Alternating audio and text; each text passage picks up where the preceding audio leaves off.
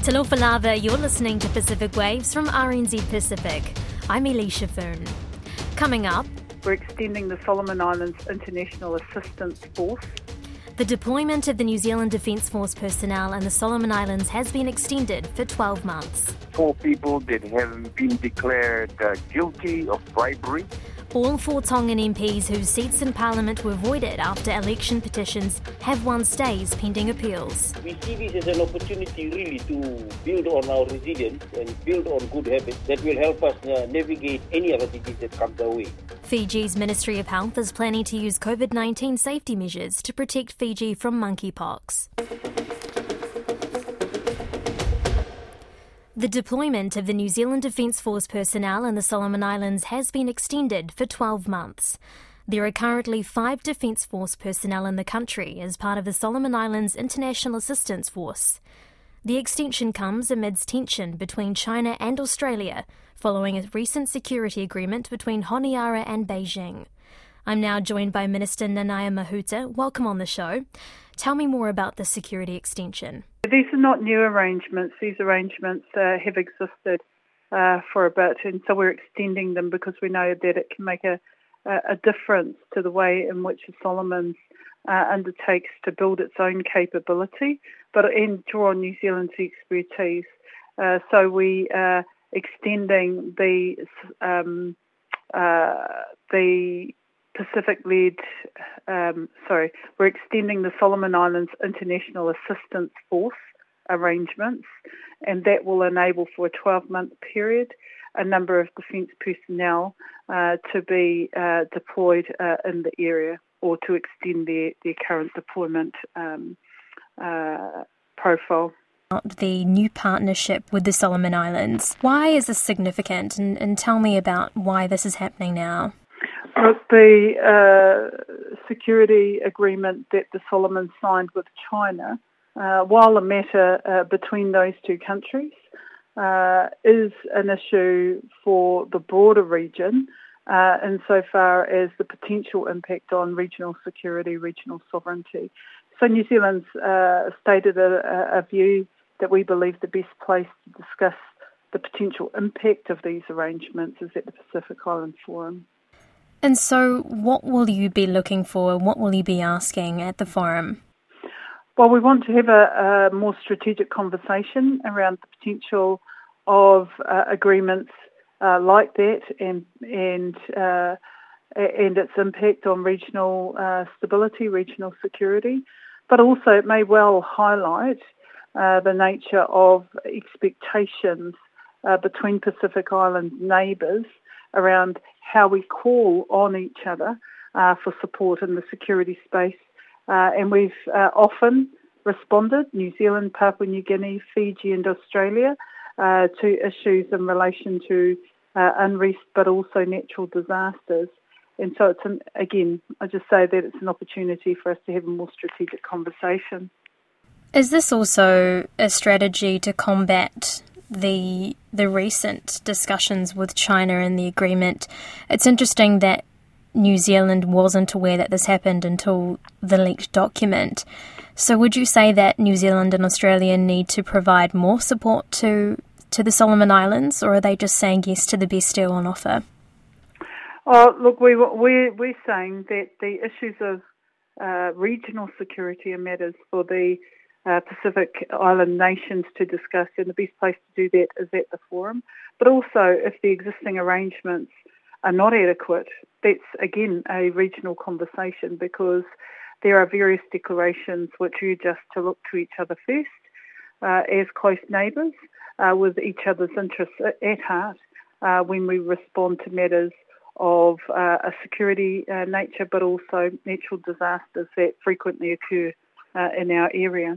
The Solomon Islands government is expecting official confirmation for Chinese Foreign Minister Wang Yi to visit the country this week um, to formally sign that controversial security deal. There will be other visits as well to Kiribati. So, I guess, how are you feeling about this and what are your thoughts? There's obviously some concern regarding what this could mean. Yeah, look, there's a lot of interest by major powers in the Pacific. Uh, that underscores how important the Pacific region is, uh, but also uh, the way in which Pacific issues could uh, be brought to the fore. Climate change is the number one issue for the region. Uh, so I'm mindful that as many superpowers come into the region, no doubt they'll hear the concern around climate change, the call for greater integration of effort or multilateral support for a response in that area. But then there are compounding impacts uh, on Pacific Island nations as a result of COVID, but also pre-existing uh, for the region, such as economic indebtedness and vulnerability.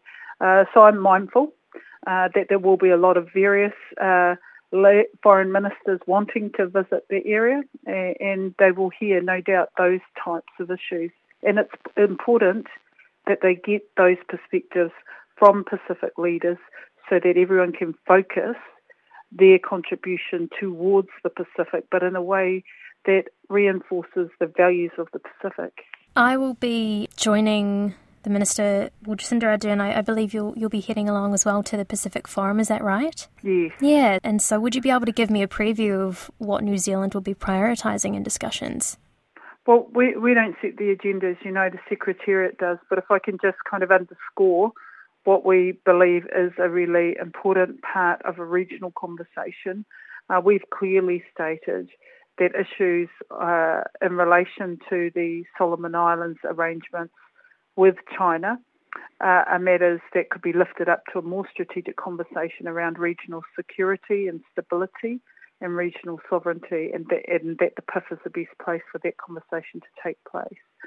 Then there are long-standing issues uh, in relation to the impacts of climate change, maritime borders, um, uh, protecting and preserving the tuna fisheries, uh, and then there is the issue also of the Micronesian uh, states uh, who have paused their membership for this period of time. So I, I, I don't have the confirmed agenda, but those are very much issues that have been in the public domain. And the date is yet to be finalised, isn't it right? Mm, mm, it is. It's been pushed back for a number of reasons, some of it COVID related and some of it more administrative. Um, the latest date I had was pitching for somewhere around early July. Thank you for joining us. We can confirm China is seeking a regional wide deal with almost a dozen Pacific islands, covering policing, security, and data communications. All four Tongan MPs whose seats in Parliament were voided after election petitions have won stays pending appeals. The quartet includes three cabinet ministers, the Deputy Prime Minister Poasi Tei, Finance Minister Tatafu Moeaki, and Sangster Saulala, along with former Prime Minister Pohiva Tuionetoa. They lost their seats when accusations of bribery of voters ahead of last year's election was proven. Don Wiseman asked RNZ Pacific Kalafi Moala about the significance of the decisions. Well, the significance is that here four people that have been declared uh, guilty of bribery, yet because of the approval of their request for a stay of judgment, they continue to be members of parliament. Three of them, of course, are cabinet ministers. Uh, including the high-profile uh, Minister of Finance. Uh, it means they will continue to be in Parliament. They will continue to perform their uh, duties until there is the Court of Appeals. There had been an expectation that Parliament would immediately send them packing, and that hasn't happened. No, that hasn't happened. They uh, uh, kept delaying the uh, Parliament, and I guess the reason they did that was that they waited for all four to be uh, either approved or, or disapproved their request for a stay of judgment. And uh, the last one came in yesterday, and so all four have been approved for a stay of judgment. And uh, I think, uh, Don, they're going to announce probably later on today that there will be uh, Parliament will open on Monday. The first item on the agenda, of course, would have to be the budget, and they really want to get this approved before the 30th of June. What has been the reaction from the people to everything that's happened in the last uh, three or four weeks with the announcement of these election petitions and the results of them. and then the government delaying Parliament sitting on two occasions. The reaction been, has been a, a, very strong opposition to that uh, process. The question uh, uh, fielded from many different corners in our community has been it just doesn't seem to be fair.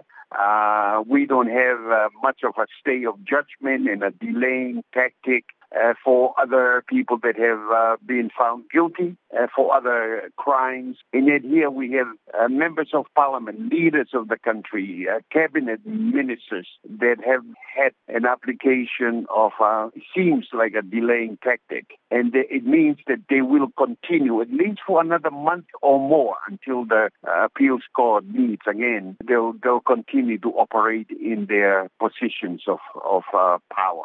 All right, if we could just talk very briefly about the budget. The Tonga economy is in turmoil for a number of reasons, but I guess primarily because of the eruption and the tsunami and then COVID. What can we expect in this budget? Well, the Tongan budget, as you understand, is very much uh, dependent on uh, not only on remittances that comes in from outside the country, or should I say, not the Tongan budget, but the Tongan economy, that is. And of course, there is a, a foreign aid help that uh, that comes in for the budget. So there is no no major expectations for the budget. I think we are in a recovery mode and for what we've been going through because of these disasters that has happened, and I think that's going to continue. There's nothing new expected of this budget. Fiji's Ministry of Health is planning to use COVID 19 safety measures to protect Fiji from monkeypox. Permanent Secretary for Health Dr. James Fong says monkeypox shares a lot of similarities with COVID 19 symptoms. He says sanitising surfaces, wearing masks, and using hand sanitizer are critical to preventing the spread of monkeypox. I'm now joined by Dr. James Fong. Thank you for your time. What is your plan in protecting Fiji from monkeypox? We've got the Communicable Diseases Committee to sit together and come up with a number of protocols that uh, uh, look mainly at uh, uh containment and control programs uh, at the border and in the community. Um, the main one of the uh, main areas that will be ramped up will be our oversight at the border to make sure that the passengers coming in will be part of a list that over which 21-day oversight can be maintained to look for indications that might be consistent with monkeypox. Uh, beyond that, we've also had uh, discussions with uh, WHO on prepare and uh, other development partners on pre-positioning our supplies of uh, vaccines and uh, whatever medications that are able to be used. We have a community engagement program that will focus on escalating further our current COVID-19 measures that are pertinent or that are relevant to the monkeypox transmission, uh, um, uh, to what we know about how monkeypox is transmitted. So uh, that also will be happening, and uh, at the moment uh, we're running through a number of programs to increase the knowledge and the awareness amongst our uh, primary care practitioners on how to uh, pick up uh, cases of monkeypox and uh, facilitate appropriate uh, investigation. This is very much a developing disease that the world is coming to terms with. Fiji's just gone through, you know, two two to three waves of the COVID nineteen pandemic, still recovering, but on the other side as tourists start to enter its borders. So, what do we know about monkeypox? So, what I understand about monkeypox, we do know that a lot of the clinical features, especially in the acute phase, uh, similar to uh, upper respiratory tract infection with fever. Uh, there is a phase where there are skin lesions that make it more recognizable. We understand that a lot of the transmission uh, characteristics through, in the initial phase can be some airborne or can be transmitted by droplets. But then after that, beyond that initial phase, there is a lot of uh, direct transmission through surface contact. So, I mean, given that initial knowledge, there, there is a way in which we can put together a lot of our, uh, our plans to contain uh, uh any outbreak. But I think more from a when you, from an overview, we see this as an opportunity really to build on our resilience and build on good habits that will help us uh, navigate uh, this type of disease and any other disease that comes our way. And so I think that this is an opportunity to be to to to be part of our Build Back Better and Stronger program uh, post COVID. Have you had any reports of monkeypox at the border in Fiji? Not that uh, no, there's no report so far. Uh, they've activated the protocols to uh, to mitigate it. We don't have many travelers coming from the countries. Uh, I mean, travelers coming to stay for long. We have uh, tourists coming in, but no uh, nobody staying very long for prolonged periods of time coming through, um, except for visiting friends and relatives from uh, from Australia and yeah, from Australia. So at the moment, the caseload in terms of uh, our oversight is uh, still manageable, and uh, we within that group that we are watching over, we haven't seen anything uh, significant to report. And if it was found that there was a traveller with monkeypox that was brought into Fiji, would there be an isolation period, or, or how would the Ministry of Health respond? At the moment, uh, given what we know um, as regards to disease severity, uh, we are working mostly on our home uh, isolation protocols. Uh, we've known that a lot of people have become used to developing home uh, isolation and home quarantine protocols and living with it. So we are going to look at activating that as a first uh, first measure, based on what we know currently. But uh, I know that if the disease severity does begin to increase, and we do need to, uh, there's some indications that there are vulnerable groups that need to be dealt with, that we will escalate our measures uh, accordingly. With home isolation, does that only refer to locals and not international tourists? It will, I mean, uh, when we're talking about who, wherever they are in, if they come into a facility, all our hotels will have to be. I've already put out a statement that we will need the, uh, all our industrial partners to escalate their in-house protocols that they use for isolation of COVID patients to be also relevant for monkeypox. Ah, okay, that's good to know. So, how long would they essentially be isolating for if someone, an international tourist, was found to have monkeypox? Well, uh, again, uh, I'll have to go back again and talk to the uh, teams on the specifics of the protocols that we have in place. Uh, I do know that there's an incubation period of 21 days, but uh, whether that relates, uh, incubation period relates to the time of exposure to the time that you develop symptoms. How long do you remain infective after you have developed, after you've been designated as a positive person? That's something that I have to go and talk to talk to the team more about or get more details about. Dr. Fong, thank you for joining us. That brings us to the end of Pacific Waves for today. Remember, you can download us free to your device from Spotify, iHeart, or Apple Podcasts. And if you're using Apple, please leave us a rating so others can also find us. Tofa Soifua.